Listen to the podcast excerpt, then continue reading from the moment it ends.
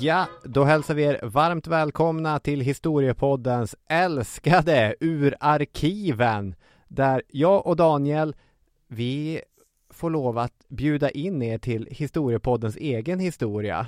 Mm, Vi väljer ut våra favoriter från vår katalog. det gör vi ju.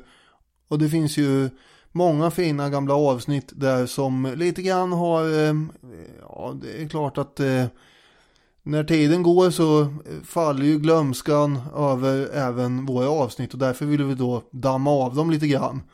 Och den här gången blir det, Avsnitt 244, Seskarö-upproret 1917. ja just det. Det här är ju en favorit hos dig framförallt har jag en känsla av. Ja, det är en av mina absoluta favoriter. Jag hade hypat det i en månad eller två månader och ändå blev det succé. Ja, okej, du fortsätter att skriva upp det här. ja, jag hade ju verkligen hypat det här, ja. Något oerhört, kommer jag ihåg nu när du säger det.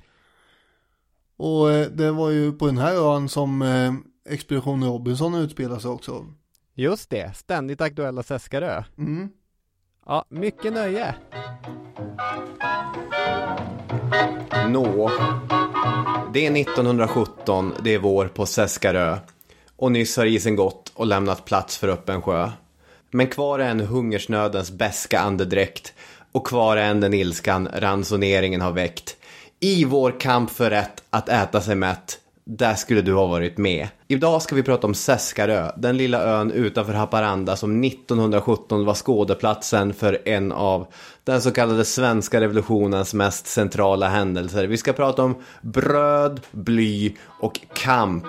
Eh, ni är varmt välkomna.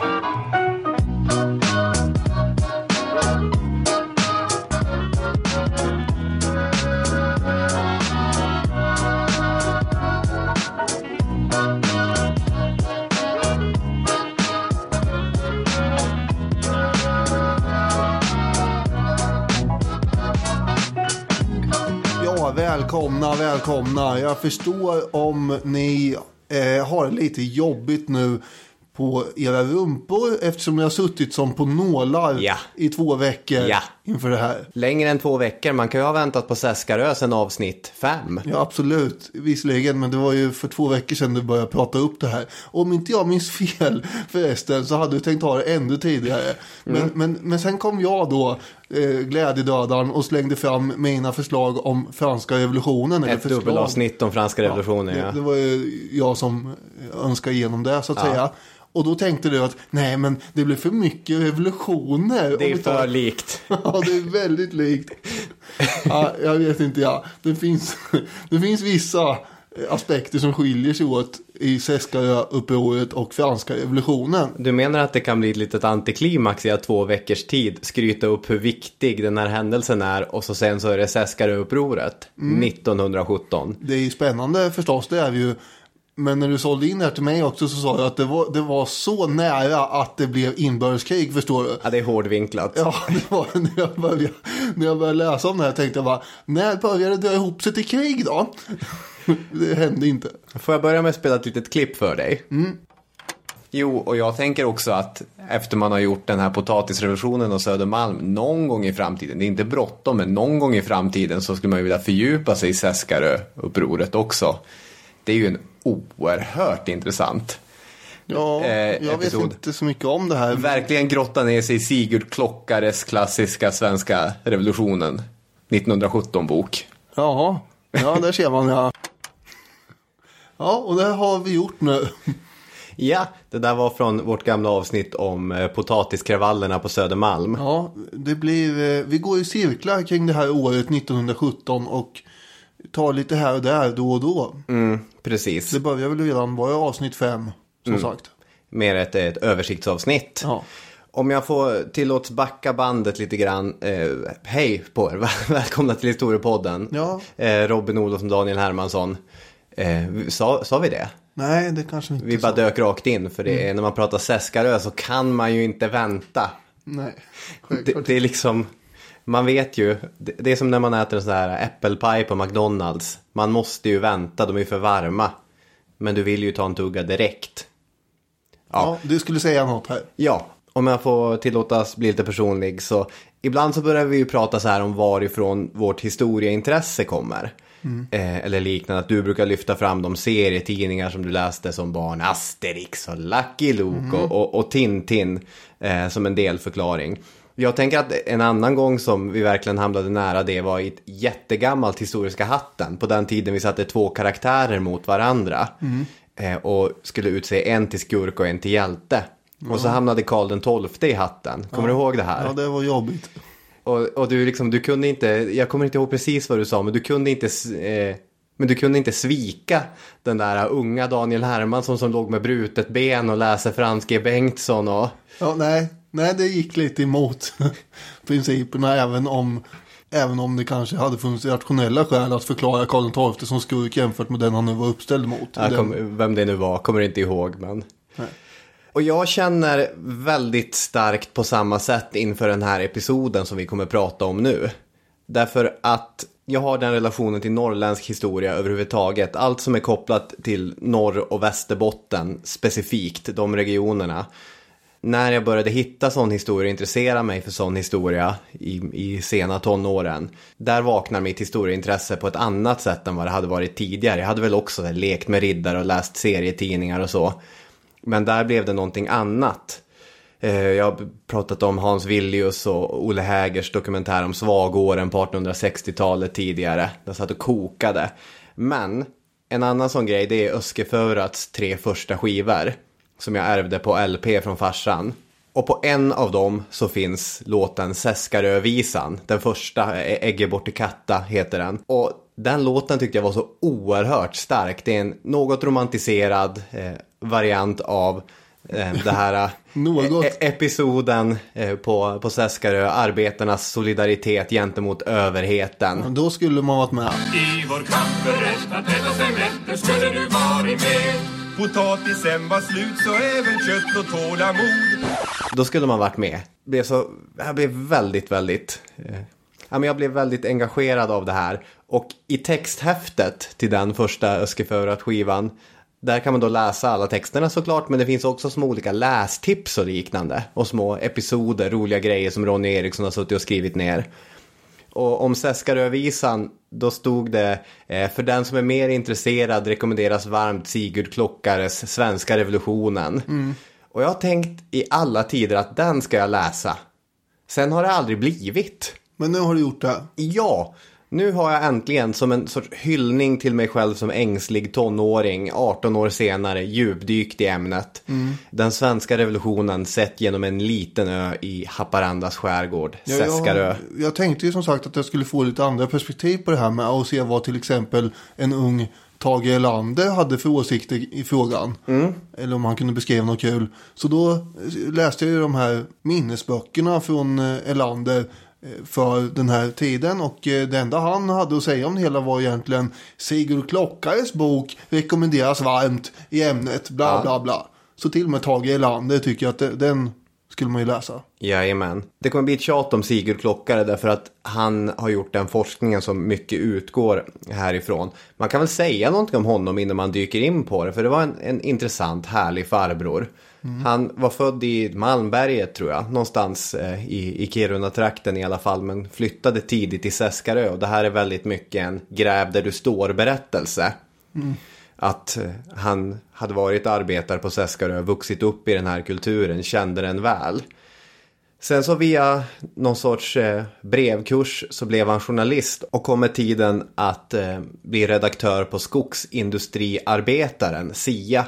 Som verkligen var en groundbreaking svensk facktidning. Alltså en av de första riktigt moderna facktidningarna. Som utöver att publicera så här, lite relevanta texter om hur det är ute på olika sågverk. Dessutom tog in skönlitteratur och lyrik och Alltså Ivar Lo Johansson, Harry Martinsson, Gunnar Ekelöf och alltså så här enorma svenska författare publicerades i Skogsindustriarbetaren. Och det här skrev jag ju till dig när du hade, skickade en bild på Erlanders bok. Jag tror att Erlander försöker positionera sig lite grann genom att droppa ett namn som under den där tiden är lite coolt i svensk arbetarrörelse. Just det, statsministern försöker hävda sig här på något sätt. Eller? Jag, jag tror att det är lite så här socialdemokratisk namedropping som pågår. Ja,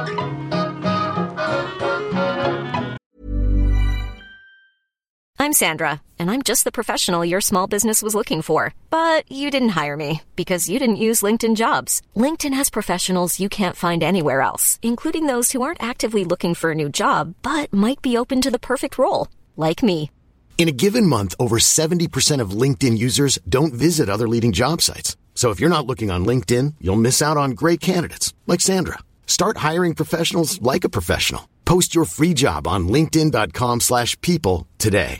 Normally, being a little extra might be a bit much, but not when it comes to healthcare. That's why United Healthcare's Health Protector Guard fixed indemnity insurance plans, underwritten by Golden Rule Insurance Company, supplement your primary plan so you manage out of pocket costs. Learn more at uh1.com. Burrow's furniture is built for the way you live. From ensuring easy assembly and disassembly to honoring highly requested new colors for their award-winning seating, they always have their customers in mind. Their modular seating is made out of durable materials to last and grow with you. And with Burrow, you always get fast, free shipping. Get up to 60% off during Burrow's Memorial Day sale at burrow.com slash ACAST. That's burrow.com slash ACAST. burrow.com slash ACAST.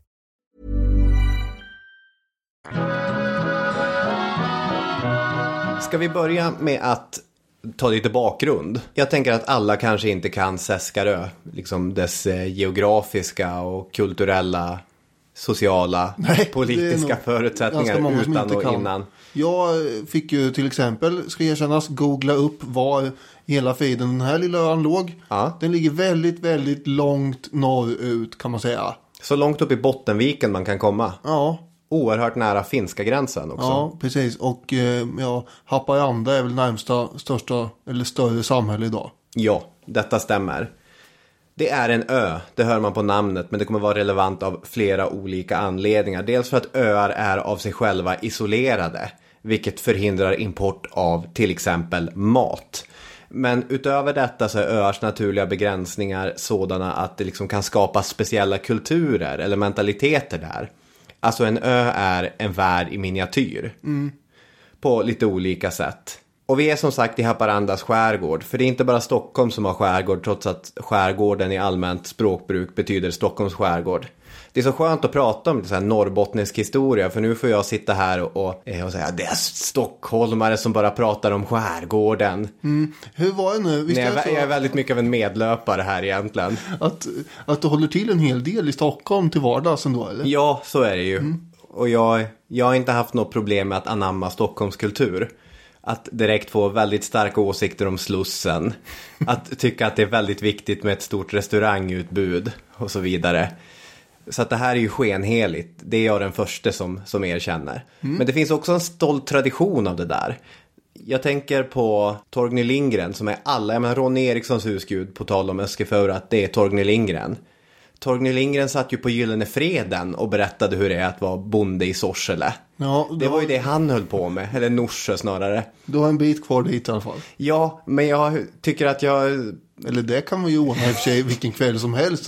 Sätta oss på Gyllene Freden och du kan få prata Norrland. Men jag antar att det är så att han var med i akademin här. Jag menar att det är en stolt tradition att sitta i Stockholm och berätta hur norrbottningar tänker. Mer så. Västerbottningar i Torgny Lindgrens fall då. Ja, ja, ja.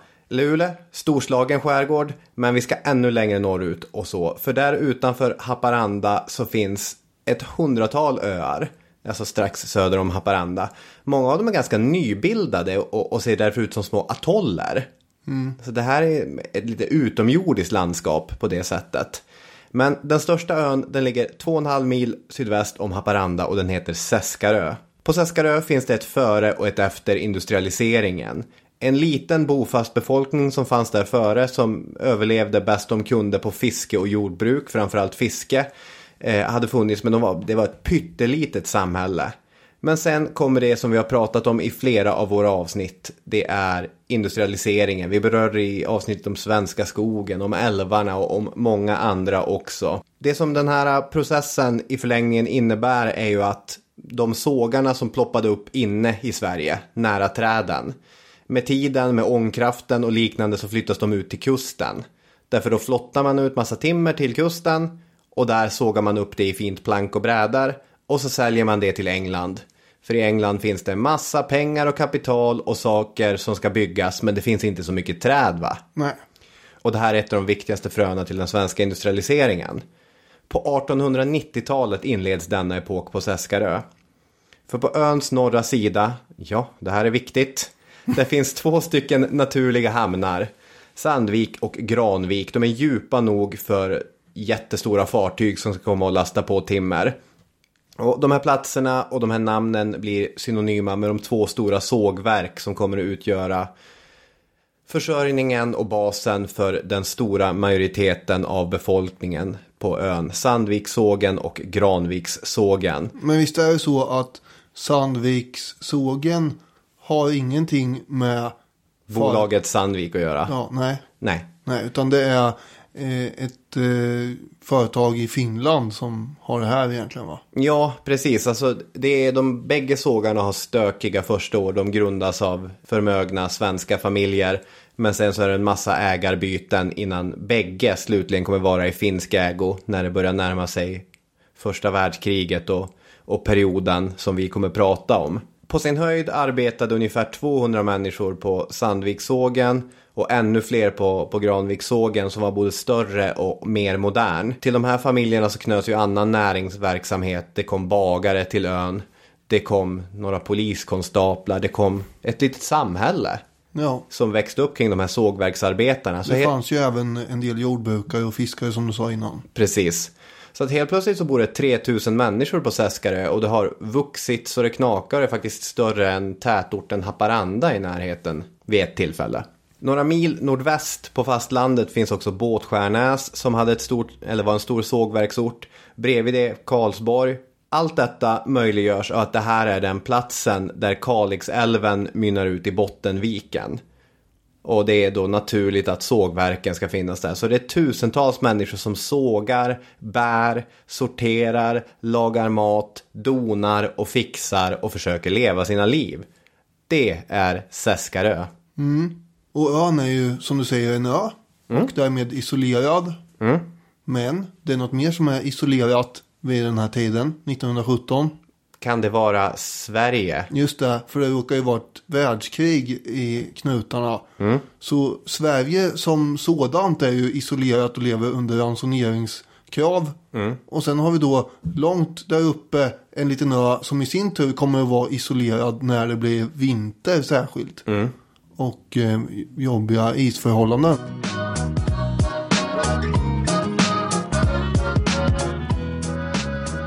En stor central del som vi måste ha med är att det finns en sorts politisk spegel till det här också. Väldigt mycket här kommer göras genom facklig verksamhet eller i alla fall liksom kläs i, i facklig verksamhetsskrud. Vad ska jag säga, det, det handlar om eh, massa möten i Folkets hus. Det handlar om att arbetarna vill göra saker tillsammans. Så jag tänkte bara prata någonting om den politiska situationen som hade vuxit fram före och under krigets utbrott. För om man tänker så här, en region dominerad av sågverksarbetare. Vilken av de här ideologierna som krigar under 1800-talet kommer ha lättast att slå rot här? Ja, får jag gissa? Ja, det får du. Eh, socialismen Ja, det stämmer. Det är socialismen. säger vi på fråga A. Däremot var det inte sågverksarbetarna eh, som hade varit drivande. Utan många sågverk låg isolerade, kanske ute på en ö till exempel. Och när du ligger så till så är du ganska beroende av sågverksägaren. Genom boende, genom mat och, och alla de grejerna. Och det finns flera sådana här ställen där eh, olika sågverks och industriägare försökte bygga upp små perfekta idealsamhällen. En kyrka, ett boende, någon sorts eh, nöjen och, och liknande. Så att alla arbetare skulle få det de behövde. Ett slags miljonprojektprogram i miniformat. Ja, absolut. Eh, Men ännu mer styrt på ett sätt. Om du är förman ska du bo i ett sånt här hus. Om du är arbetare ska du bo i ett sånt här hus. Eh, Och och en sån omhändertagande förvisso, men också ganska vet patriarkalisk eh, idé som fanns där. I alla fall, de där idealsamhällena är intressanta. Pappa patron som ser efter sina anställda, men det, det ska vi prata mer om någon annan gång. Utan vänstertankarna de kommer att slå rot med järnvägen och med järnvägsarbetarna. Det var de som spred idéerna, de som kom vandrande eh, söderifrån. Och när idéerna slog rot så var det gruvsamhällena. Och från gruvorna letade sig slutligen ut till sågverken och sågverksarbetarna. Så att det här var egentligen den sista av de stora proletära yrkesgrupperna i Norrbotten som blev politiskt organiserade. Från socialdemokratiskt håll kommer ganska mycket energi att läggas på att agitera i regionen under det sena 1800-talet och framförallt under början av 1900-talet. Eh, Kata Dahlström som är en, en, framträdande agitator under den här perioden reste i flera vändor omkring i Norrbotten för att organisera och jobba upp arbetarna. Hon var en av alla de här människorna som kom från bekväm borgerlig miljö men känt sig kallad att hjälpa arbetarklassen. De var ju en del. Ja, Hjalmar Branting är ju ett annat bekant exempel. Att man sitter där i någon trygg, bekväm salong, läser en tidning och bara uppfylls av Nej, vet ni vad? Nu måste vi för bödlen göra något. De lider ju. Precis. Vem ska göra något åt det här? Det måste bli jag. Och det, det gjorde de väl toppen, både Kata och, Nästa och Hjalmar. tar du fram min portfölj och laddar min pipa. Jag ska gå och hjälpa arbetarfolket förstår ni. Precis. Det finns en ganska rolig eh, klipp i en så här utbildningsradion dokumentär om 1800-talet, Max 1800-tal, när han spelar Hjalmar Branting och säger just Ja, eh, just det. Jag får telefonera till Aftonbladet. Koppla mig skyndsamt till Aftonbladet. Ja, ja, han har ju en ganska, han har ju bra inlevelseförmåga av den här eh, killen som spelar i det här Max 1800-tal. ja, En dokumentärserie om 1800-talet. så är det. Perioden mellan 1900-talets första år och första världskrigets utbrott, 10-15 år där, hade varit en tid av organiserande för alla dessa gruv och sågverksarbetare. Men äntligen under första världskriget hade de fått sina fackföreningar att fungera. Kata Dahlström, som sagt mycket uppskattad i Norrbotten.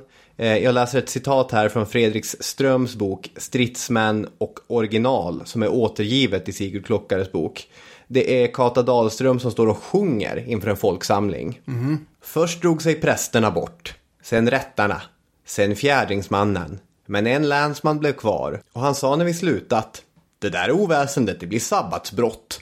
Och så skred han fram för att häkta mig. Men då gick en Goliat till rallare fram till länsman, knöt näven under hans näsa och sa Rör du kärringa så gör jag mos å det. och då gick länsman. Och då talade jag i skogen om Guds sanna lära som de första kristna predikat. Om deras kärleksmåltider, om jämlikheten och om broderskapet. Sen bildade vi kommun. Och jag skrev till Branting. Talar du i riksdagen som jag talar ibland folket, då kan ingen djävul slå ihjäl oss. Ja, det var ord och inga visor. En Goliat till rallare. Ja, precis. Det är en bra beskrivning. Ja, det, det är frejdigt, Ja. får man säga. Den låter ju såklart tillspetsad berättelsen, men att hon var populär kan nog, kan nog ingen ifrågasätta. Och en enorm tillgång för Socialdemokraterna ute i landet. En annan viktig faktor för organiserandet var tidningen Norrskensflamman som sedan 1906 gavs ut och var helt dominerande bland arbetare ute på Seskarö. De flesta hushåll hade den. En sista poäng då. Partiklyvningen, Socialdemokraterna och Vänsterpartiet. En sista poäng för vad? Eh, för den här bakgrunden. Jaha, okej. Den sker 1917. Det här har vi pratat om i, i vår podcast Partiernas historia. Och Vänsterpartiet faller av från originalpartiet tillsammans med två stycken distrikt. Västernorrland och Norrbotten. Och en av de mer tongivande avhopparna var ju för övrigt Kata Dahlström. Så att arbetarna i Norrbotten blev alltså automatiskt anslutna till det nybildade Vänsterpartiet. Automatiskt. Ja, de var ju redan knutna till Socialdemokraterna. Och när det här distriktet valde att gå med avhopparna Just det. så överfördes de på det sättet. Vilket är ganska intressant för det innebar att Socialdemokraterna i Norrbotten i princip utplånades. De fick börja om på nytt, bygga upp en helt ny organisation och liknande. Och på Seskarö tog det faktiskt fram till mitten av 50-talet innan de varaktigt hade gått om eh, Vänsterpartiet, VPK då på den tiden. Och då är vi tillbaka där vi började med det här, att öar är isolerade.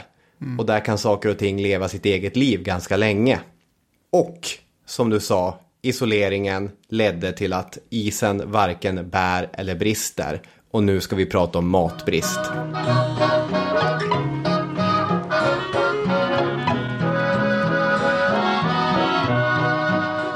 Bär eller brister? Matbrist. Det är väldigt roligt det. Ja, Bär kan man ju äta.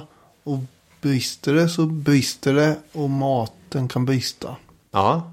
Det, där vred du och vände fint på orden. Vad jag nog närmast avsåg var att isen var för tunn för att en häst med ett stort lass skulle kunna gå på den.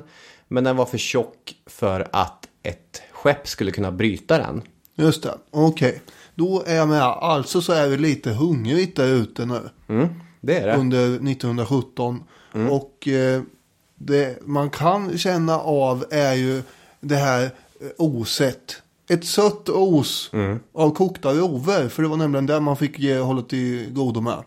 Så varje dag vid middagstid så kunde man känna av det där eh, oset och stanken av eh, rovor som man stod och kokade på där i arbetarbarackerna. Ett samtidsvittne har sagt så här. Rovorna fick vi hämta i en hemsk svart jordkällare som luktade gräsligt. När man grävde där bland de ruttnande rovorna för att hitta en hård rova blev man alldeles kletig mellan fingrarna. Det låter inte supersmarrigt det här. Nej, verkligen inte. I den här Sigurd Klockares bok så hittar jag en annan. eh, Alltså han har ju bilder på tidningsurklipp i boken. Och då är det en liten text eh, från 1917 här som. Eh, jag, jag vet inte vilken tidning det är. Men det står i alla fall så här. Rubriken är Potatisens ersättare. Två månader återstår tills den nya potatisen kommer. Två månader alltså. Under vilka våra husmödrar måste anstränga sin uppfinningsförmåga och nedlägga sin möda på att finna potatisens ersättare på bordet.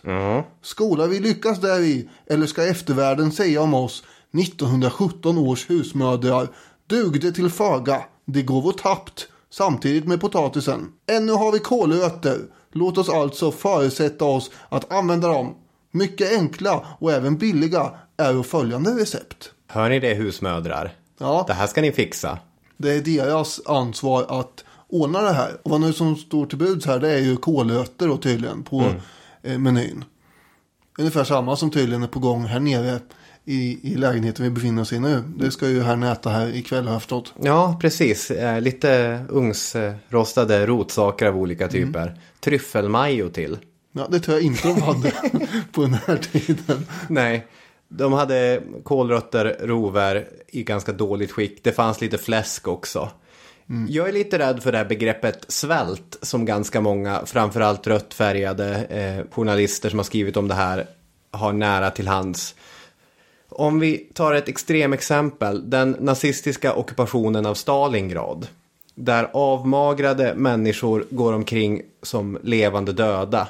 Där man hänger sig till kannibalism i extremfall. Där man bara lever i någon sorts... Man är levande död på riktigt. Så Så även eh, belägringen av Leningrad ledde ju till eh, ganska mycket bekymmer. Apropå, det var du som började droppa sådana här grejer. Då måste jag bara... Ukraina, sent 20-tal. Men Leningrad var ju för tusan belägrat i flera år. Och där fick man ju eh, typ käka bröd på, alltså sågspån utgjorde mjölet nästan. Precis. Råttor och, och sånt. Ja. Vi kanske ska gå vidare. Men i det fallet, belägringen av Leningrad, där skulle man kunna närstudera svält, vad det egentligen är. Vad vi har här är egentligen människor som förväntas göra ett otroligt påfrestande fysiskt arbete. 10 timmar om dagen som var deras arbetsdagar. En samtida beräkning pekade på att en skogsarbetare behövde dagligen cirka 7000 kalorier. Det låter ju helt vansinnigt. Det är väl 4-5 gånger vad Livsmedelsverket skulle säga en, en normal eh, kaloriintäkt. Ja, men nu skulle ju de här människorna jobba och slita ute i skogen som bara den. Precis. Så att de är ständigt hungriga, de är ständigt trötta och krigets verkan på den svenska sågverksindustrin hade inneburit att levnadskostnaderna på bara några år ökat med 60 procent samtidigt som reallönerna hade minskat med 10 procent. Alltså, de är trötta, hungriga och irriterade. Ja, verkligen. Eh, En timavlönad sågverksarbetare fick alltså arbeta fem timmar för ett kilo fläsk och en sågare fick lägga ut fyra timlöner för ett två kilos paket hårt bröd. Arbetsdagen var tio timmar, skriver Klockare. Ja. Och så här ser det ju ut i stora delar av Sverige. Alltså man kan lyfta fram Söderhamn, man kan lyfta fram Valdemarsvik, eh, Södermalm, Seskarö. Västervik. Ja, hur mycket som helst. Vad man åt eh, om man inte hade tillgång till kolöte, höll jag på att Det var Västervik jag menade va? Jag sa Valdemarsvik. Ja, det är inte samma stad. Ja, nu blir jag osäker. Någon av vikarna, där är det en av de stora Ja, det är. Västervik som är mer dramatiskt. Men du har tydligen grävt fram någon information om att det hände något i Valdemarsvik också. Jag kan ha blandat ihop dem. Det kan du ha gjort ja. Så fort vi, vi går söder om eh, vad är det, Dalälven då är det inte intressant längre. Jaha ja, det finns tydligen ett sund här mellan Danmark och Sverige också där de har gjort grejer. Men det kan gå österut till Mongoliet och liksom där finna intresse igen. Men så fort vi får inte gå för långt söderut. Öh, vad hemskt. Ja, nej, det är nog ingen fara. Men det är Västervik som det är lite uppe och i också eh, 1917. Just det, av snarlika orsaker. Absolut. Jag vet inte hur mycket kisel som det hette man åt i Västervik. Men det gjorde man ju på sina håll. Kisel är tydligen eh, ett begrepp för då bröd, hårt bröd. Vilket slår mig att du också varit inne på och varit väldigt fascinerad över angående vad man har ätit hårt och mjukt bröd i landet. Ja, just det. Det är ju den... Vi slår upp den på Facebook. Jag tror det. Och du satt ju också och torterade alla dina kollegor med den här informationen om de här gränserna för vart man åt hårt och mjukt bröd. Var Tydligen Skåne och i Norrland va, var det hårt bröd som gällde. Ja, nu är det ett tag sedan jag gick och, och kollade på... på min, det, det är grot ur Norrbottens historia, va? Ja, det kanske är. Ja, det är ett fantastiskt diagram. Hur som helst. Eh, man doppar då hårt bröd i vatten och sen steker man det med fläsk. Eh, Eller åtminstone fläskfett. Och så får man ihop rätt mycket kalorier. Det här var tydligen en eh, vanlig middag bland särskilt eh, ungkarlar. Eller löskarar som de hette. Ja. Om man inte hade någon husmoder som tog hemma och gjorde maten åt sig. Åt sig. Eh, men det här förutsätter ju också att man har hårt bröd. Annars går det inte ens att göra kisel. Nej, Och det börjar ju bli lite illa med det här vartefter. så är det. Eh, Bengt Rutström sjunger i Seskarövisan Potatisen var slut, så även kött och tålamod. Men bröd det fanns det gott utav i bagarns lagerbod. Och det är ju vad det handlar om. Den finns ju där. Brödet I, ja, I, la- i Boden. just det. Inte staden Boden utan i, ja, ni fattar.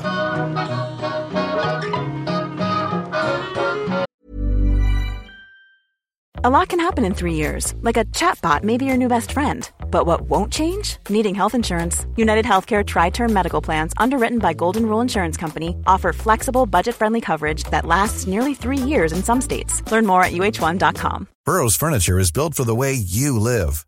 From ensuring easy assembly and disassembly to honoring highly requested new colors for their award-winning seating, they always have their customers in mind. Their modular seating is made out of durable materials to last and grow with you. And with Burrow, you always get fast, free shipping. Get up to 60% off during Burrow's Memorial Day sale at burrow.com slash ACAST. That's burrow.com slash ACAST. burrow.com slash ACAST. Since 2013, Bombas has donated over 100 million socks, underwear, and t-shirts to those facing homelessness. If we counted those on air, this ad would last over 1,157 days. But if we counted the time it takes to make a donation possible, it would take just a few clicks. Because every time you make a purchase, Bombas donates an item to someone who needs it. Go to bombas.com slash ACAST and use code ACAST for 20% off your first purchase. That's bombas.com slash ACAST, code ACAST.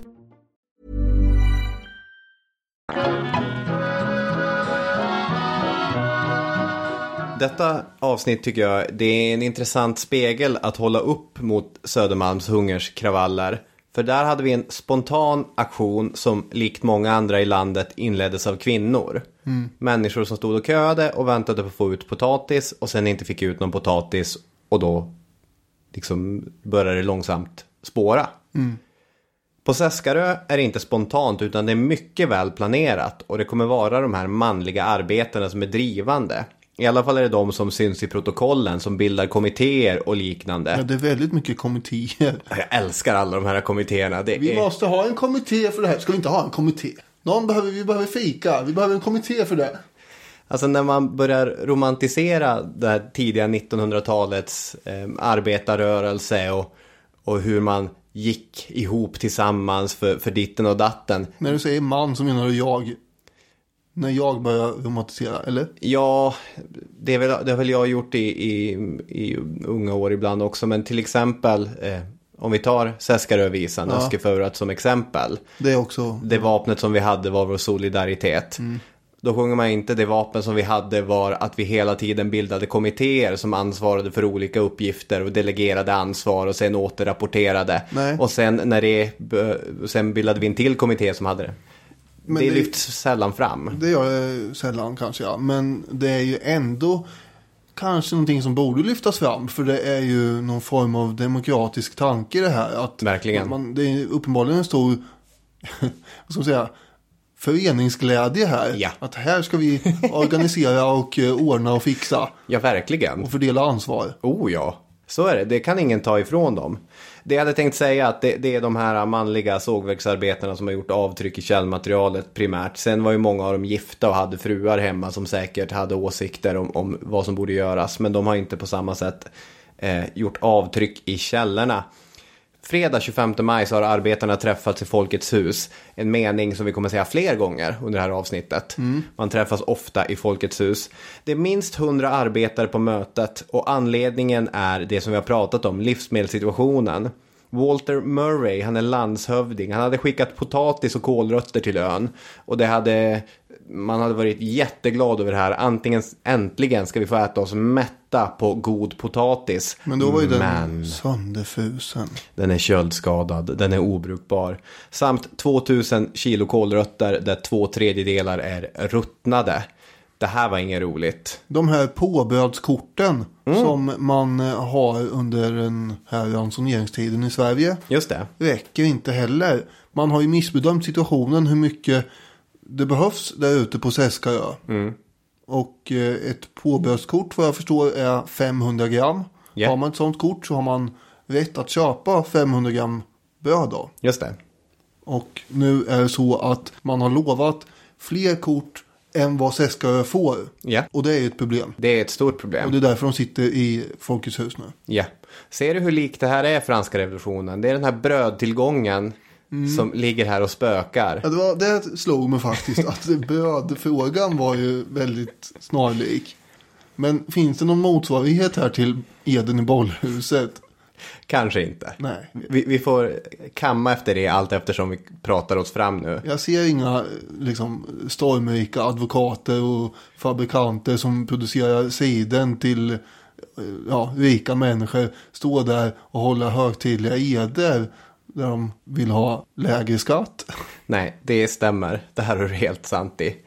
Situationen är alltså sådan. Det finns inga påbrödskort. Människor är hungriga. Men vi har två stycken bagerier. Oskar Janssons och J.O. Erikssons. Och det var allmänt känt om att de hade bröd bakat av det mjöllager som byggts upp innan ransoneringen hade införts. Mötet kommer därför fatta ett beslut om att man ska genomföra en egen engångsransonering. Det hela skulle vara en solidarisk aktion och det skulle inte vara en plundring. De bestämmer därför på förhand hur mycket som var, liksom varje person som, har, som deltar, hur mycket den har rätt att plocka ut. Och så fattar de ett viktigt beslut. Om det är så att myndigheterna skulle lägga sig i detta så ska alla gemensamt stå till svars. Under inga omständigheter ska syndabockar utses. Nej, det här är en kollektiv och solidarisk eh, aktion. Och det är ju väldigt organiserat som sagt vem som ska få hur mycket och så ska det här betalas för sig riktigt Mm. ordentligt. Så mycket som man ska betala ska man betala. Marknadspris. Just det. Och det här är ju inte riktigt som en plundring i typ New York när det blir helt eh, kolsvart.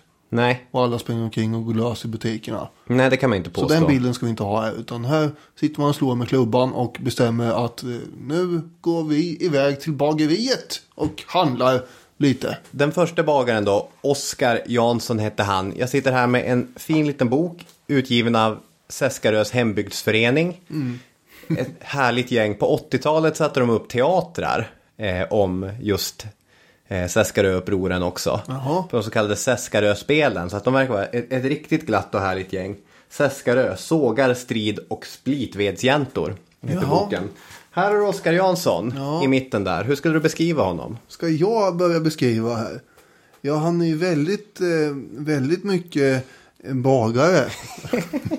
Med vita kläder och eh, lite rund runt magen. Med en elegant eh, sån här eh, 1800-tals, eh, ja kanske mer tidig 1900-tals mustasch. Och en vit hatt. Ja, Man ser ju att han är ju, det är fyra andra eh, unga herrar på den här bilden. Men man ser vem det är som är chefen. Ja. Om man säger så. Hans kläder är mycket vitare än de andras. Ja, Men de är väl någon form av bagarlärlingar då. just det. Ja, eh, är det något annat jag ska tillägga här? Nej, Det här var Jansson sa du. där har vi Jansson ja. Det var han som kommer att vara lite vänlig. Ja, han visste antagligen att det här skulle ske för han hade åkt ifrån ön och lämnat sitt bageri olåst. Det här kommer ju ske under de dagarna i slutet av maj och i början av juni då isen äntligen gav vika och Seskarö blev en del av omvärlden igen. Den natten, 25 maj, plockas från honom 186 2-kilos paket av hårt bröd och i en pappask lämnar man 119 kronor och 75 öre. Förvisso en krona och 15 öre mindre än brödets värde men man, de hade haft problem att få ihop rätt växel. Ja, det, Det här där kan man kunde, fatta. det här kunde han leva med. Ja, han var nöjd med det. Han eh, hade väl också förståelse för den problematiska situationen. Mm. Och anmälde aldrig det här. Nej, precis. Annat är det med näste bagare, J.O. Eriksson. För redan på natten den 25 maj försökte arbetarna bryta sig in hos honom, men misslyckades. Så istället återvände drygt 200 människor den 26 och bröt upp den där dörren till bageriet. Och hos Eriksson tvångsköptes 272 kilos paket bröd till ett uppskattat värde av 381,80. Kvar lämnades 352 och 67. Det är Eriksson själv som kommer med den här uppgiften. Ja, och det gör han ju i en anmälan. Ja. Där han också anger 16 personer. Ja. Hur nu det gick till, för han var ju inte där. Nej. Så det är väldigt oklart hur han vet det här. Om jag förstår saken rätt så felar det 29 kronor och 13 öre här. Det är ju en del pengar i och Det för är sig. mer på den tiden om man säger så. Så här har vi upptakten, här har vi fröet om ni så vill till hela dramatiken. Av de drygt 300 arbetare som deltagit i tvångsinköpen så är det 16 stycken som är identifierade och anmälda. Dagen efter kommer lagens långa arm anlända till Seskarö.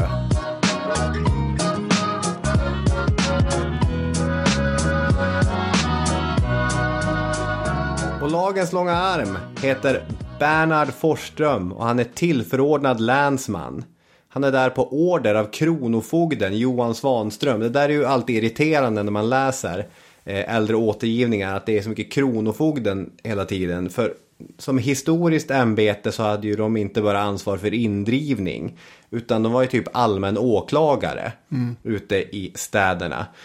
Jag har läst mig till att 1917 är sista året för den traditionella kronofogderollen. Så här, eh, Johan Svanström, det var sista året han kunde sitta där och Börja titulera sig folk. som åtala, precis, indrivare och åklagare. Forsström har ju också med sig två polismän som heter Gustavsson och Westin. Just det, så är det. Och nu tänker sig de att nu ska vi, eh, nu ska vi göra rannsakan här med allt. Vi ska plocka in fyra personer på förhör. Och så tar man fyra personer in på förhör utav de här 16 då som man träffar på på ön. Just det.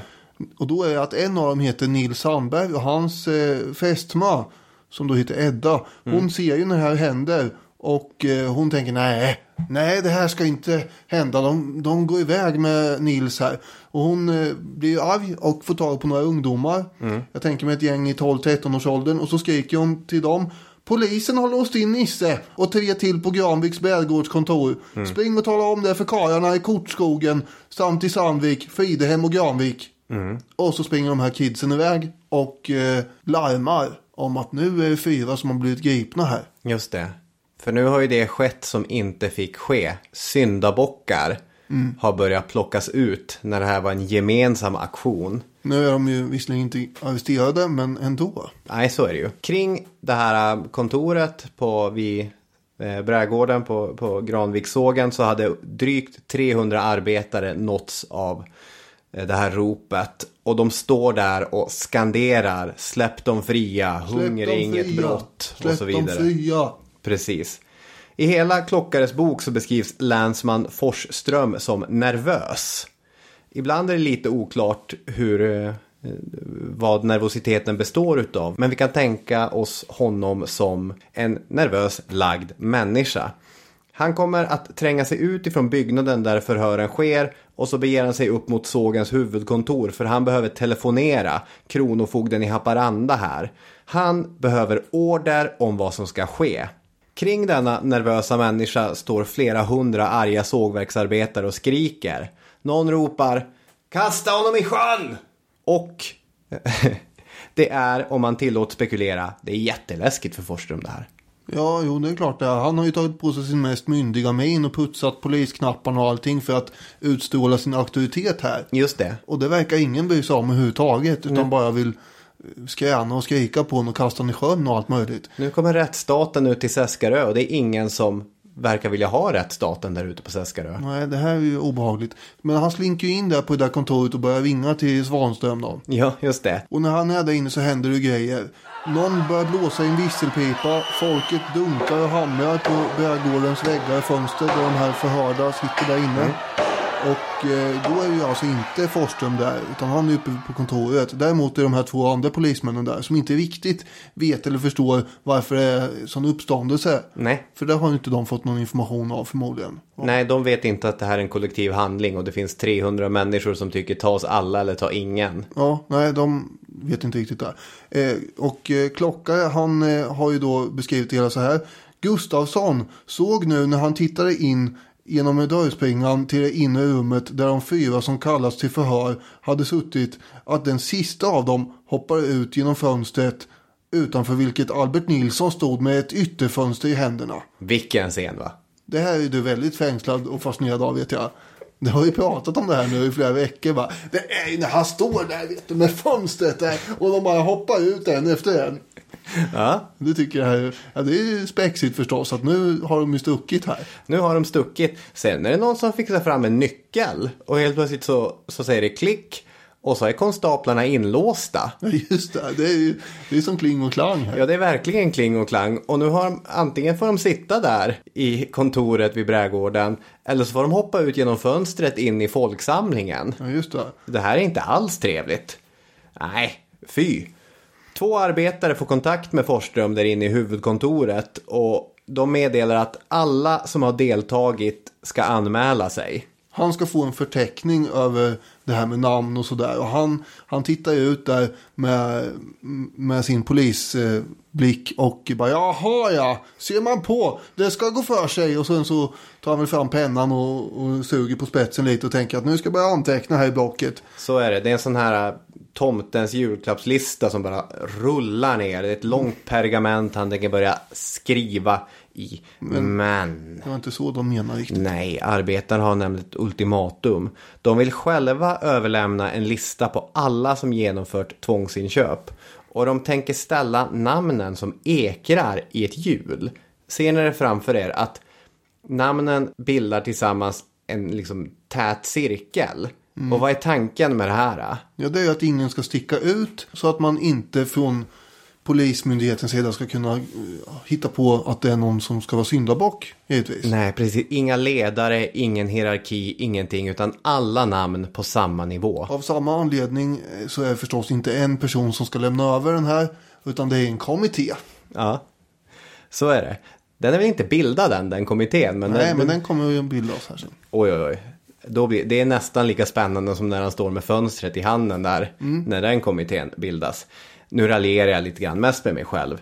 Okej, eh, Forsström, han eh, blir såklart väldigt tafatt. Oj, okej. Eh, och så säger han att jag får gå in och telefonera Kronofogden igen. Vänder sig om och så läser jag här från Klockare. När Forsström skulle gå in på kontoret för att per telefon avge rapport fick han en spark i ändan. Enligt protokollet Av en i hopen, en knuff i trakten av korsryggen. Det tycker jag är hysteriskt roligt skrivet. Tycker du? Ja, Ja, det är liksom så här bra eufemism för att bli sparkad i ändan. ja just det. Att få en knuff i korsryggen. Några korta saker att eh, landa i innan vi lämnar denna första dramatiska episod. Arbetarna samlas såklart på Folkets hus och utser en kommitté. Som ska förstås. informera kassören på sågen att de inte tänker gå till arbetet imorgon. Förutsatt att Forsström och en fjädringsman som han har med sig från fastlandet är kvar på ön. Så det är Forsström som till en början vägrar åka men efter övertalning från ja, snubben som skulle åka båt och från kassören på sågen och massa människor så gör han till sist det. Han var trött, han tänkte sova över där. Men det blev det inget av med. Så måndagen den 28 maj slutar alltså så. Inga förhör har genomförts, fyra misstänkta har fritagits. Och lagens långa arm har med svansen mellan benen dragit sig tillbaka till fastlandet.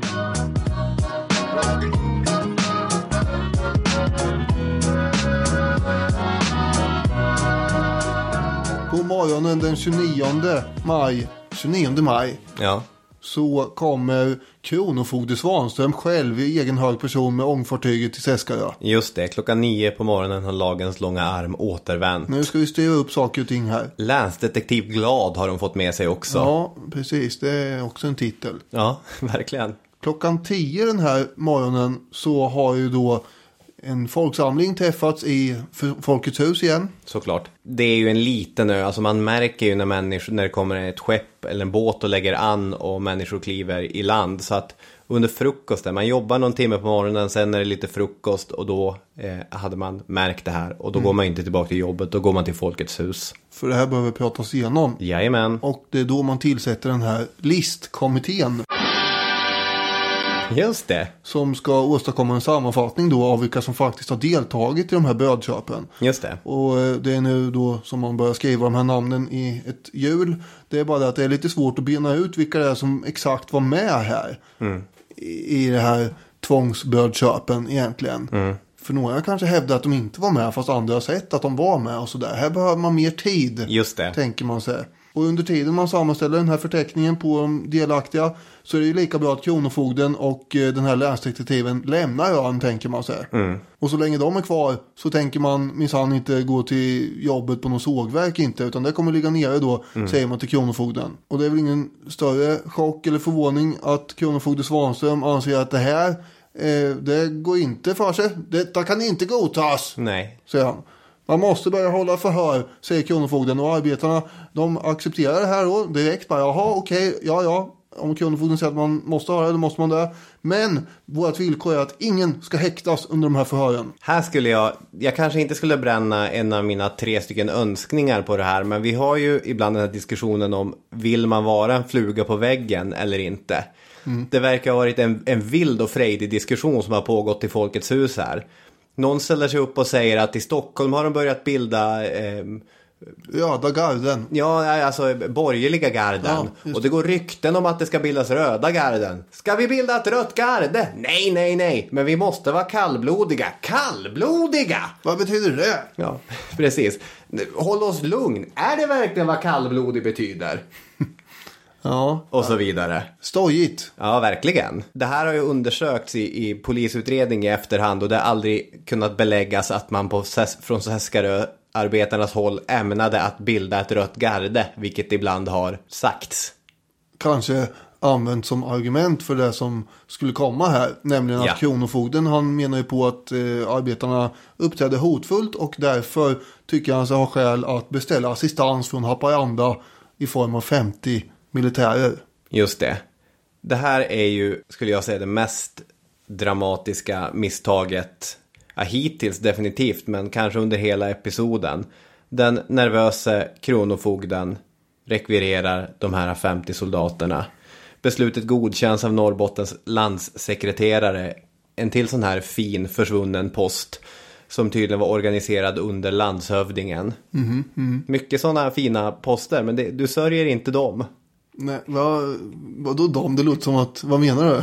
Ja, men att vi inte längre har landssekreterare och... Ja, nej. Det, jag känner väldigt lite nostalgi inför de här titlarna. Ja, okej. Landshövding däremot är ju fint, men det finns Ja, ju det kvar har vi ju också. fortfarande. Ja, det är fint. Ja. Vid femtiden på morgonen den 30 maj. Det är många månader här. ja, så är det. Allt börjar på Det morgonen. är då båtarna lägger till här. Ja, Då kommer ju den här kapten Wenzel Falk med sina 50 soldater. just det. Då kom kapten Wenzel hit den 30 maj. La till med 50 man vid... Vad är det? Lepinjemi ångbåtskaj. Just Och ja, det. Och eh, då är det en fänrik efteråt som har berättat att det var ganska mycket folk där nere trots att det var så här tidigt Mm. vid kajen. Och det kastas hånfulla ord och det är några lustigkurrar som håller på att efterhärma de här kommandoropen och så. I mitt huvud så tänker jag eh, att det här sker med fånig röst. Ja. Att eh, något befäl skriker militärer, giv vakt! Och så har man någon 13-åring eller något i bakgrunden som bara börjar skrika militärer, giv vakt! Höger om, höger om! Det är superirriterande. Ja, det är för att göra narr av dem. Ja, det är det. De här militärerna som har kommit då, de är det civila egentligen eh, sågverksarbetare från Västernorrland. Som nu har blivit soldater. Och det här är väl ändå inte en optimal förutsättning för just den här situationen. kan man tänka sig. Utan de borde ha ganska mycket beröringspunkter. Och eh, känna gemenskap med Seskarö sågverksarbetarna. Det här tror jag är en korrekt analys. Vad bra. Direkt blir det ju känt att det finns soldater på ön nu. Och det finns belagt att ett tiotal arbetare träffas lite mer informellt utanför de här demokratiska formerna vid det så kallade Martin-Lassi-träsket. För att i förhand samtala om hur en avväpning av soldaterna ska gå till. För när man sen träffas vid Folkets hus eh, för att diskutera den här nya utvecklingen så diskuteras inte någon avväpning.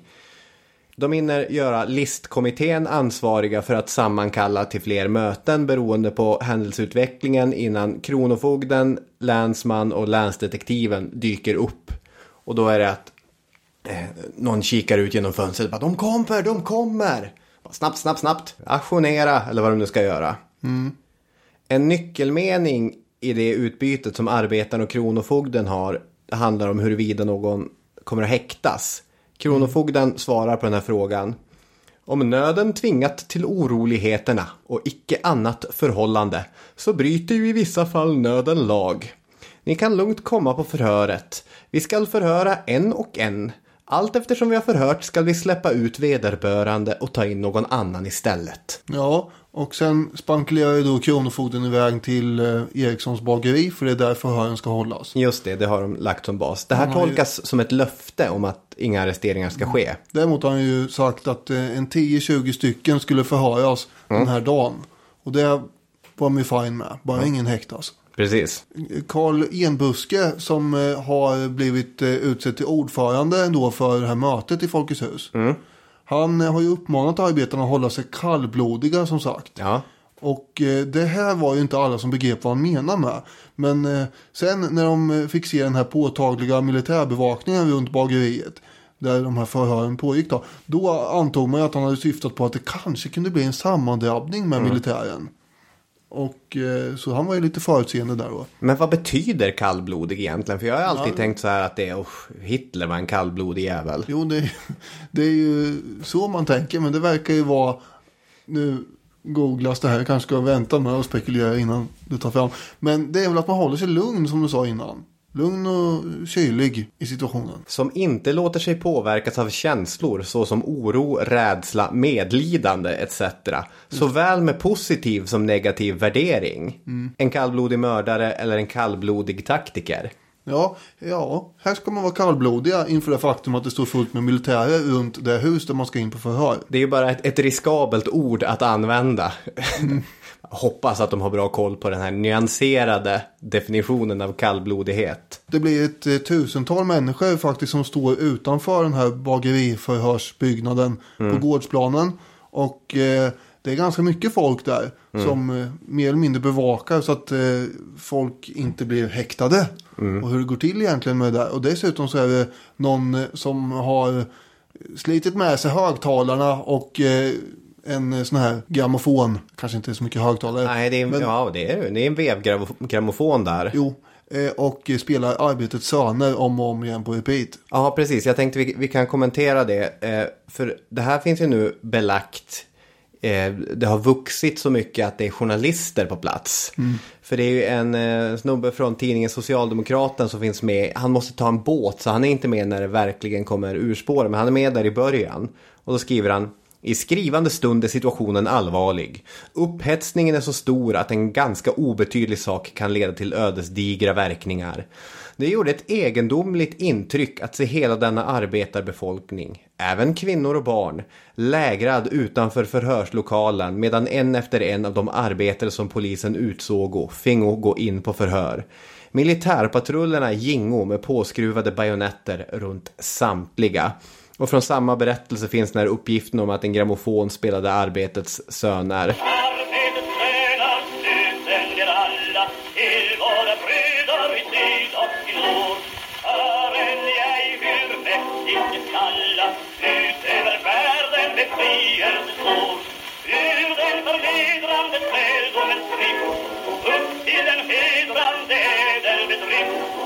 Och när kapten Wenzel till sist har ledsnat på att få höra låten om och om igen så, så säger han stäng ner det där. Och att de bara börjar sjunga istället. Ja, och det är ju lite irriterande för han kan ju inte få dem att sluta sjunga. Nej. Kaptenen syntes både arg och slokörad men var givetvis maktlös inför opinionen. Det är ju en, en mäktig scen men den är väl också saltad. Vad är det för vevgrammofon som tusen arga arbetare hör? I så fall måste det vara knäpptyst så här. Shh, vi ska höra vevgrammofonen. Ja. Så spelar den här Henrik Menanders kraftfulla poesi. Som verkligen kan, väcker passionen i varje arbetares bröst. Nu är det ju så att det har börjat plocka in folk på förhör. Men efter att de har gått in på förhören så kommer de inte ut igen. Och det här uppfattas ju som undligt av alla de här hundratals människorna som är på gårdsplanen då. Det börjar knorras bland dem att eh, de vill ha ut sina kamrater. Vi vill ha ut dem. Släpp dem. Släpp dem. Förhören sker ju då alltså i ett inre rum. Eh, Och där sitter kronofogden och eh, förhör och ställer frågor. Och han har ju låtit dem lämna förhören, precis som han har lovat. Men i kökskammaren, innan man går ut, så fastnar de här förhörda eftersom länsdetektiv Glad står där och vägrar släppa ut dem. Och oväsendet utanför bara tilltar och ökar. Och nu är klockan sex på kvällen här och det har många timmar som har förflutit och gått här. Och ingen kommer ut. Vad är frågan om? Den här militärpatrullen då, den, den går runt, runt byggnaden på ett ganska komiskt sätt. De, jag ser framför mig, de, de marscherar runt så här. Och sen är det ju så att när de är på ena sidan, då börjar folket springa fram och stirra in genom fönstren. Så bara, är de där? Vart är de? Hur går det? Och så hör man att nu bara, en, två, en, två, nu kommer de ju runt här igen på fönstret. Då springer man och gömmer sig igen. Ja. Och sen när de är på andra sidan igen, då bara fram och kolla i, i fönstren här. Det är mycket som skolpojkar som gömmer Ja. sig från en rastvakt som med jämna intervaller kommer gående. Precis. Eh, Den här kronofogde Svanström då, han kunde väl inte genomföra sina förhör i lugn och ro till slut här för allt det balde utanför. Så han stegar ju ut på trappan och meddelar att nu minsann räcker det. Avlägsna er från gårdsplanen. Just det. Och då, Klirr. Ja, då är det någon som slänger någon sten och så går det fön- sönder några fönster. Och eh, svaret blir ju släpp ut våra kamrater. Gubbe, kanske någon sa. eh, och eh, det var väl tusan om inte hans egen pondus räckte här tänker han. Så tydligen behövs det mer. Så kronofogden går in i huset och beväpnar sig med en lagbok. Ja. Ja, och sen kliver han ut på trappan igen och ska läsa lusen av det här folket med hjälp av upprorslagen minsann. Och då uppmanar han dem tre gånger att skingra sig. Och så citerar han ju den här upprorslagen då. Eh, och eh, om de inte gör det så ska han minsann ta till vapenmakt. Ska tillgripas. Och då gör han det. Militären stegar framåt och folket backar något då. Eh, men folket vill eh, liksom ändå inte ge sig iväg och gå hem. Och då beordras militärerna att gå fram igen. Den här gången med fällda bajonetter mot folket då. Och eh, då skriver Klockare så här. Genom denna åtgärd vek massan ytterligare några steg bakåt. Men stannade ånyo. En hel massa civila karar kastade sig nu över militären och frånryckte dem med våld gevären. Och nu är det många militärer som låter sig avväpnas utan vidare egentligen. Men det är också flera som, eh, som gör motstånd ju. Eh, de som inte gör motstånd, de tänker väl att eh, man vill inte skjuta en hungrig arbetare Nej. i en sån här situation. Och sen så lämnar man över geväret. Men det sker ju situationer där soldaterna vägrar att ge ifrån sig gevären som sagt. Och eh, de blir övermannade då av väldigt många arbetare.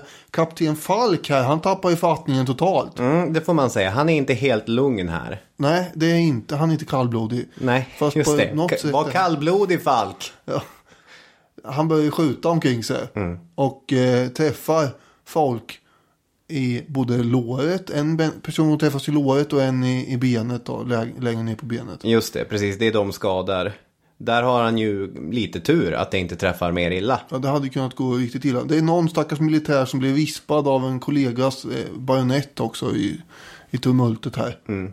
Alltså allt som allt är det ganska tursamt att, eh, att det inte blir några värre skador här. För det som händer är att soldaterna blir av med sina vapen och jagade till skogs. Där de tillsammans med sina officerare samlas vapenlösa i närheten. Får bara säga. Eh, Kapten Falk när han eh, så att säga blir av med sin revolver. Då är det ju någon som har tagit ett gevär och viktar den mot Falk. Ja. Han kastar ifrån sig revolvern. Och sen är det typ som i en pilsnerfilm. Där han bara sträcker upp händerna så här. bara, jag ger mig, jag ger mig. Och så är det ingen som gör något åt det. Och då märker han bara, ja men tusan de tar mig ju inte. Och då bara rusar han in i bageriet och igenom byggnaden och ut på andra sidan och springer ner i skogsbrynet där till de andra. Ja. Det är en liten rolig scen ändå. Det är det. Nu är det ju dramatiskt. Ja det får man ju säga. Det får man säga. Alltså, länsdetektiv Glad, han är den första som kommer ut för att förhandla. Och då står han där på trappen utanför ett bageri som nu har blivit synnerligen laddat. Han frågar, tänker de skjuta honom? Ni kan skjuta oss om ni vill. Vad är era villkor? Men här är ingen som ska skjutas, inte. Nej, utan svaret är vad det har varit hela tiden. Polisen och militären ska lämna ön. Och efter de här omständigheterna så tycker ju Kronofogden sen då när han får höra att det här var ett alldeles utmärkt förslag. är det inte något annat ska den saken ordnas. Ja. Låt mig komma härifrån nu bara. Det sista som händer denna mycket dramatiska dag är att arbetarna gömmer alla vapen i den halvfärdiga IOGT-byggnadens väggar. De är själva oerhört nöjda med detta eftersom ingen kommer att leta efter vapen i någonting så borgerligt betonat som en nykterhetsloge från Godtemplarorden. Det är snyggt tänkt där. Ja, verkligen. Sen blir det fest hela natten och dans pågår på Folkets hus. Det måste ju ha varit en väldigt konstig, så här uppeldad, lite spännande stämning på ön. Ja, ja med fest menar jag inte att man eh, smörjer kråset direkt. För det finns ju inget att äta och dricka av värde här. Fram med roverna! Ja. Men det var ändå en ganska uppsluppen stämning tror jag. Särskilt bland ungdomar säger ju klockare. Nej men det är ju, jag vet inte vad man ska jämföra det med, men när det kommer så här väldigt stora nyheter eller när det händer saker som är så markant utöver det vanliga.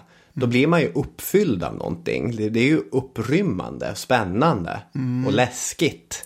Ja, det kanske är en bättre beskrivning av det här än uppsluppen. Det finns flera tillfällen då hela denna händelse hade kunnat avdramatiseras. Det hade inte hela tiden behövt eskaleras. Men nu gör det det. Och nu har vi den situationen att soldater getts order om att med vapen skingra en folksamling. De har avväpnats och statsmakten har lämnat ön.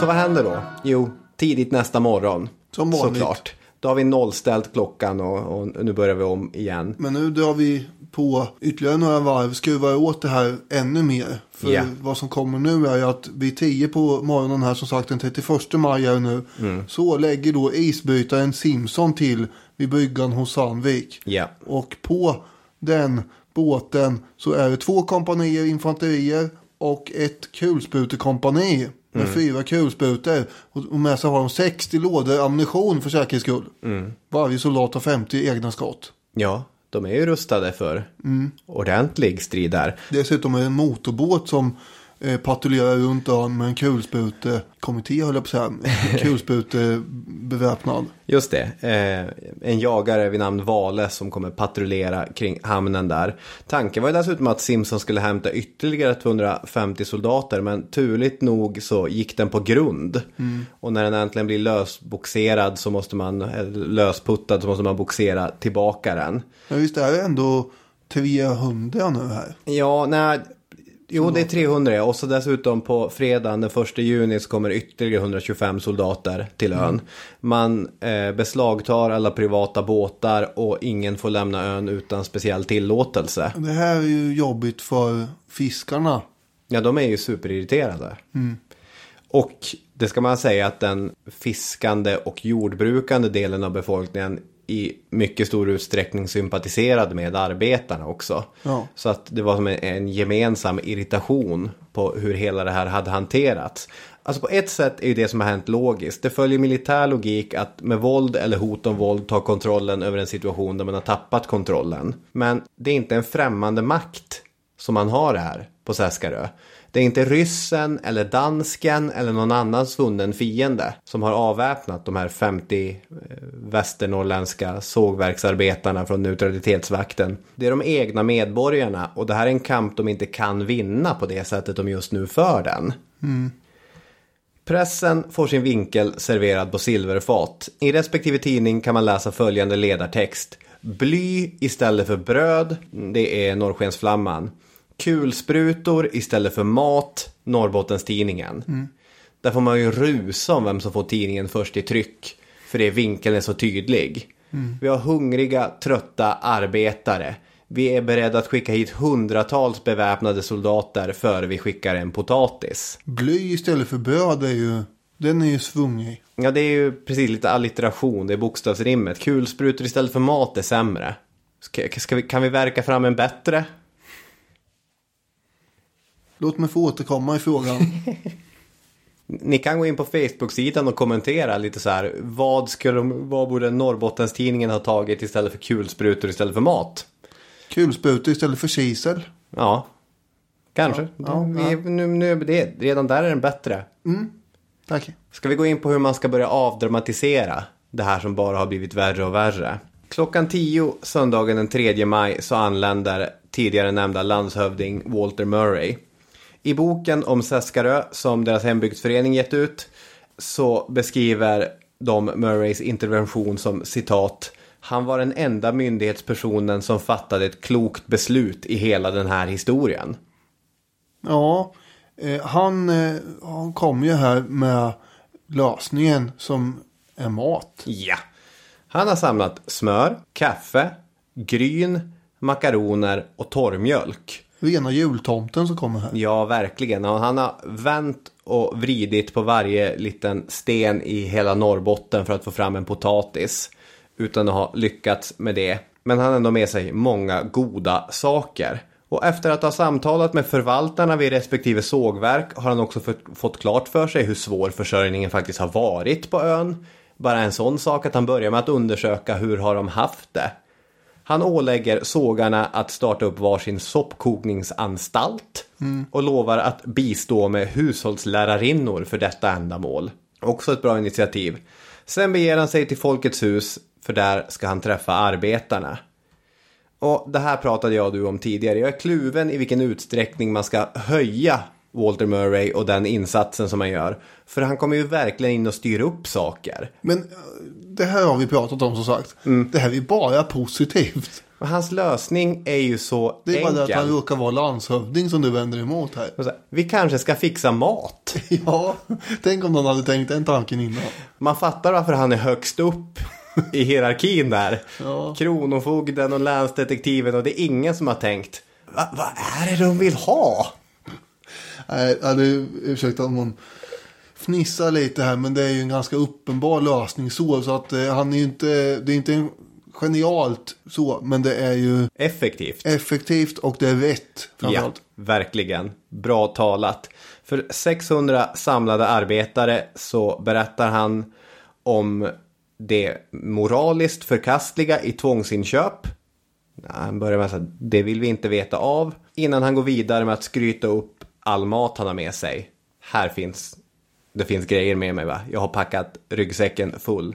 Han berättar också att han ämnade styra upp ett livsmedelsråd med förvaltarna från sågen och representanter för arbetarna så att även vad ska man säga, eh, försörjningen och tillgången på livsmedel ska demokratiseras. Alltså, eh, de ska kunna känna att de har en annan väg, ett annat forum eh, för det här.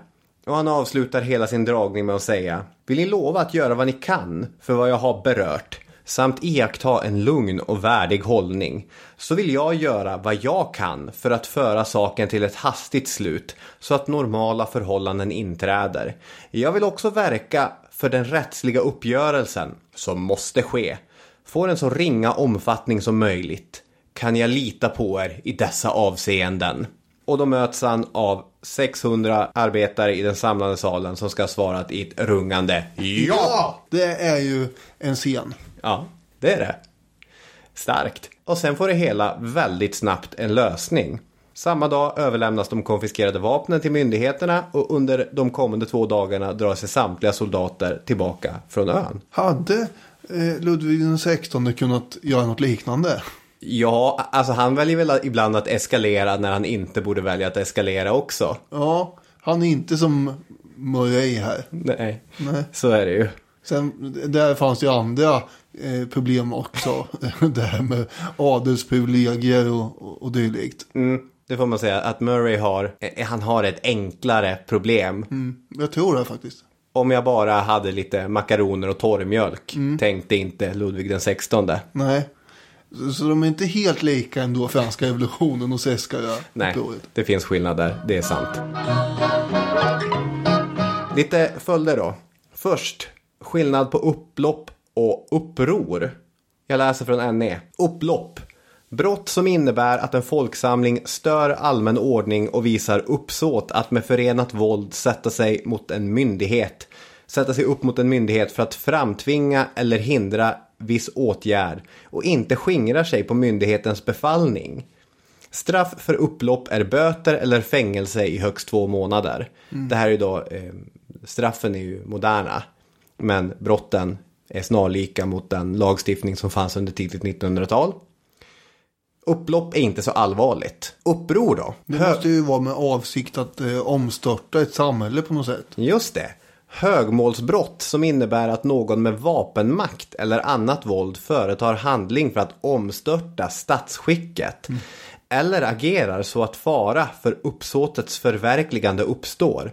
Straffet är fängelse i tio år eller på livstid. Så du vill hellre vara dömd för upplopp än för uppror. Två personer häktas för upplopp den, eh, för det som hände den 28 maj. Fritagning vid brädkontoret och sparken i ändan på Forsström och allt det där. Mm.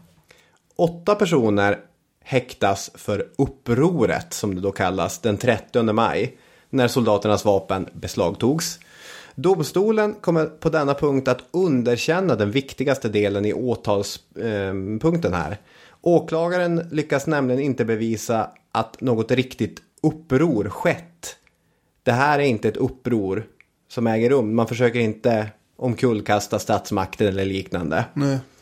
Alltså hade orden om att med vapen skingra folksamlingen inte varit Legitim. riktig och legitim.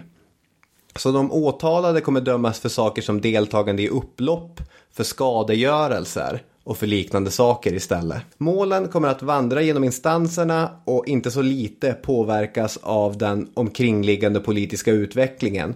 Först låg domarna på mellan tre och fem månaders fängelse, men den justerades i hovrätten till straffarbete för att slutligen 31 december 1918 av Hans Majestät Gustav V, V-snurran, eh, skrivas om till att bli villkorliga domar. I december 1917 dömdes de 16 som namngivits av bagare Eriksson till 15 kronors böter för egenmäktigt förfarande.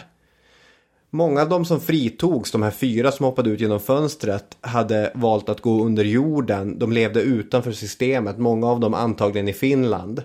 Och kom på det sättet att straffa sig mycket allvarligare genom alltså, tillgång till mat och arbete och sånt.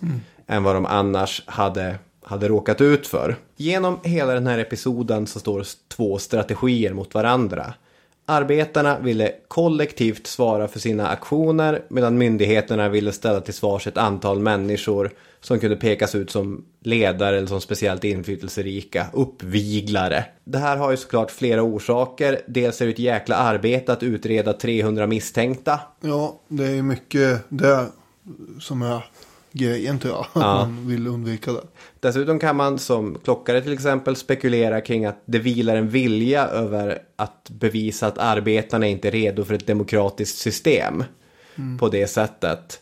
Att kunna visa på hur lätt de är att dupera. Det räcker med att det kommer upp någon med som är lite glapp i käften och, och helt plötsligt så står 300 människor där och gör agerar mot in. lagen. Ja, precis. På ett bageri. Det här är ju ett argument mot den ökade rösträtten som hela deras rörelse slåss för. Situationen i Sverige 1917 är speciell och jag har alltid framhållit den som helt avgörande när det gäller Sveriges demokratiska utveckling. Nu har jag läst en hel del på senare tid. Till exempel har jag läst i Per T. Olssons bok 1918, året då Sverige blev Sverige. Mm. Och han är ganska övertygande när han lyfter fram 1918 som ett minst lika eh, avgörande år. Han börjar med att ta upp alla hungerupproren och folksamlingar på platser som till exempel Seskarö. Sen skriver han, ändå skulle 1917 års händelser och förvecklingar inte bli lika långsiktigt genomgripande som de som inträffade året därpå. 1917 hade, om man så vill, karaktär av generalrepetition. För om det finns ett verkligt revolutionsår i Sveriges historia så är det 1918. Och då pekar han då på framförallt rösträtten som beslutas om, men även eh, en mängd andra politiska beslut som fattas. Och sanningen är väl att det är väl såklart egentligen lönlöst att försöka bena upp vilket år som Ja. egentligen är viktigast. 1918 års beslut, allmän och lika rösträtt för män och kvinnor hade inte kunnat fattas utan 1917 års händelser i nära minne. Men 1917 års händelser skulle inte uppfattas på samma sätt utan 1918 års beslut. Eh, och så De hänger vidare. ihop här förstås. Ja, verkligen. De är helt oskiljaktiga. Och ja, men jag började det här avsnittet med att prata om hur episoden var en tidig katalysator för ett liksom fördjupat historieintresse för mig. Det, det var bara det intressant att, att göra det här ur, ur, ur poddens perspektiv och, och där man är nu. Där, där jag och du är i, i våra respektive historiska intresseområden. För om du söker efter en episod från svensk historia där du kan börja romantisera solidaritet arbetare emellan så tror jag detta är bland det bästa man kommer hitta.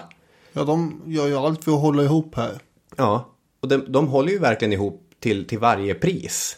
De avväpnar, eh, så, alltså det skulle vara ganska lätt att säga, ta några syndabockar. Låt dem ta de här fyra. Men det är hela tiden kollektivet framför individerna. Men när jag läser det idag så får jag mer bara så här djup tacksamhet inför alla människor som genomdrev att vi fick en fungerande demokrati i Sverige. Det är ju jätteviktigt att värna rättsstaten. Se till att liksom inte en arg folkmobb avgör vad som är rätt eller inte. Men som på Seskarö 1917, när människor går hungriga och i mycket stor utsträckning är utan rösträtt.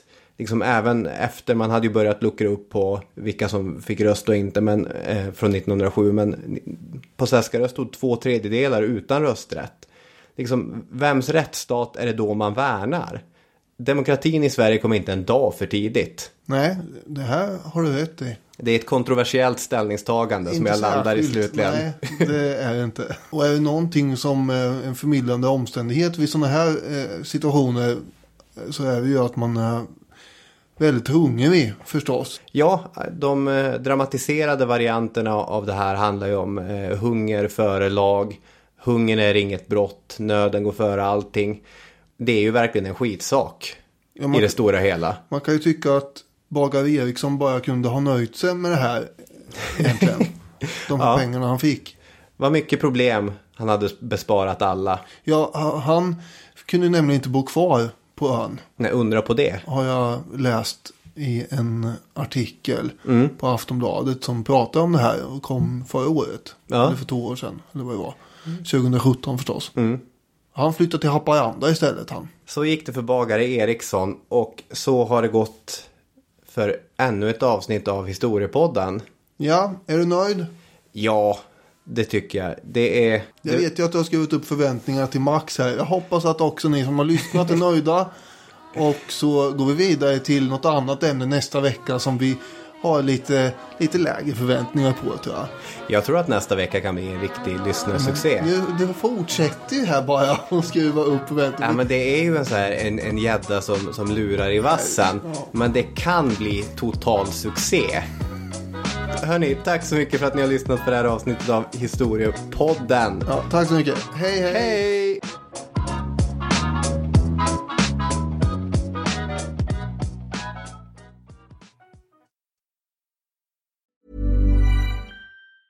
Hey, it's Danny Pellegrino from Everything Iconic. Ready to upgrade your style game without blowing your budget?